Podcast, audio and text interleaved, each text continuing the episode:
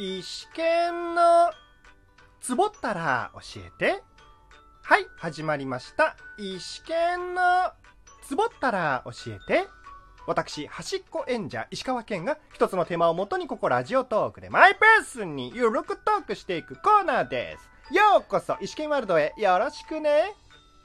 まずは、第93回、先人たちのメンタル、レンタルにつきまして、いいね、にっこり、ネギ、ありがとうございます前回は、現在行われている緊急事態に対して、先人たちのメンタルをレンタルしたいということでしたい。レンタルしたいと言っても、意思権の行き着いた答えは、気合と根性になったんですが、単純に、あっわっと気合が入った風になって、体内にウイルスが侵入しないように解決できたらいいですよね。そんな先人たちは言いました。病は気から。とにかく、結局は自分の身は自分で守ることになるので、現在の緊急事態、自粛をうまく利用して他人にどうこうを求めず、自分自身の行動に気をつけていきたいと思っております。怪しいと思ったら、近づかないというのが鉄則ですからね。そこに踏み込んでしまえば自己責任。ただね、それでも近づきたくなるのが人の差が。ただね、時と場合へ考えよう。気合と根性。あわはい。では今回、新年度は4月より5月がトレンドについてお話ししていきます。現在は、あ、そうでした。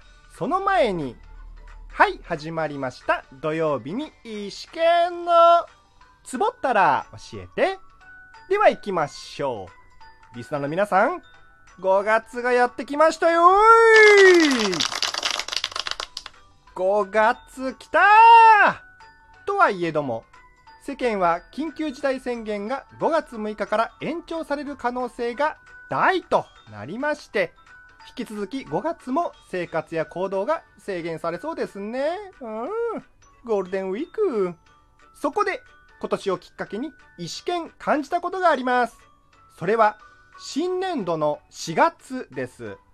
去年は新元号令和がスタートしたのが5月だったので、新年度の感覚が4月と5月で、なんかね、ごっちゃになっていたように思えますね。言わせてください。2019年新年度4月です。まあ皆さんもご存知でしたよね。はい。そして今年、新型ウイルスの影響で緊急事態宣言となり、4月が新年度という感覚が、なんかね、去年に続いていまいちになっていますよね。あくまでも個人的。その緊急事態宣言が5月6日に解除されれば、そこから新年度スタートの感覚のはずが、5月いっぱいまで延長されそうですね。ゴールデンウィーク。去年は令和スタート。今年は緊急事態宣言の解除ときまして、来年はで、これは新年度5月になるのがトレンドか？と思いきや、思いきや、未来は誰にもわからない字余り。結局はいつもの4月が新年度になりますが、ここまで新年度を感じない4月は初めてだったので、去年、今年と来たら、来年もじゃない？来年もでしょうという感覚になっているいい試験であります。4月、ガンバさて、今年の4月が新年度になれないことで影響を受けるのは、ままず思いつくのは学業ですかね。学生の皆さんに敬礼情報では今年は特例として9月を新年度にするとかなんとかで議論があるみたいですが、となると、そこまでは休校、休みってことですよね。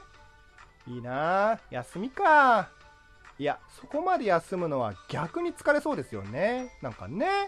まあもしもね、もしも自分がこのタイミングで学生だったとしたら、まあ最初は、うーと喜んだとしても、結局自粛で家にいなければいけないのですから、さすがに長すぎてだるくなってくる可能性ありますね。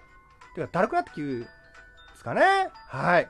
そして、これから暖かくなり、比較的外に出たくなる時期になりますよね。というか、2月から8月まで休みとなると、約半年の休み。改めて思います。学生さんいいなただ確実に、そうなったら私、頭悪くなりそうですね。はい。個人的には、今後の暖かくなる時期に緊急事態宣言を解除してみんなでうーしたいわけなんですが、なかなかそううまくいかないもんなんですかね。うん？もうこれもどかしい。学業の中でも大学はリモート授業ができそうな環境がなんかね一部の大学にはあると思うのでリモートという形で5月から新年度を迎えるのがいいのかなと思っております。まあ、ずっと勉強しないっていうのもね、いいなそれと最近、一日一日を過ごしていると、4月の気温に比べたら5月は暖かくなってきますよね。が、まだまだ新型ウイルスの脅威は残っておりますので、引き続き油断しないように注意していきたいですね。リサの皆さん。本当に様子見ると、なんかね、5月いけ、そうじゃね？危ねえ来年も4月より5月が新年度の感覚になっているのか、今からすでに来年度が気になっている試験であります。というわけで、今回のお話はここまでであります。それでは、このトークをお聞きいただいた皆さんに、ハッピー、ふってこー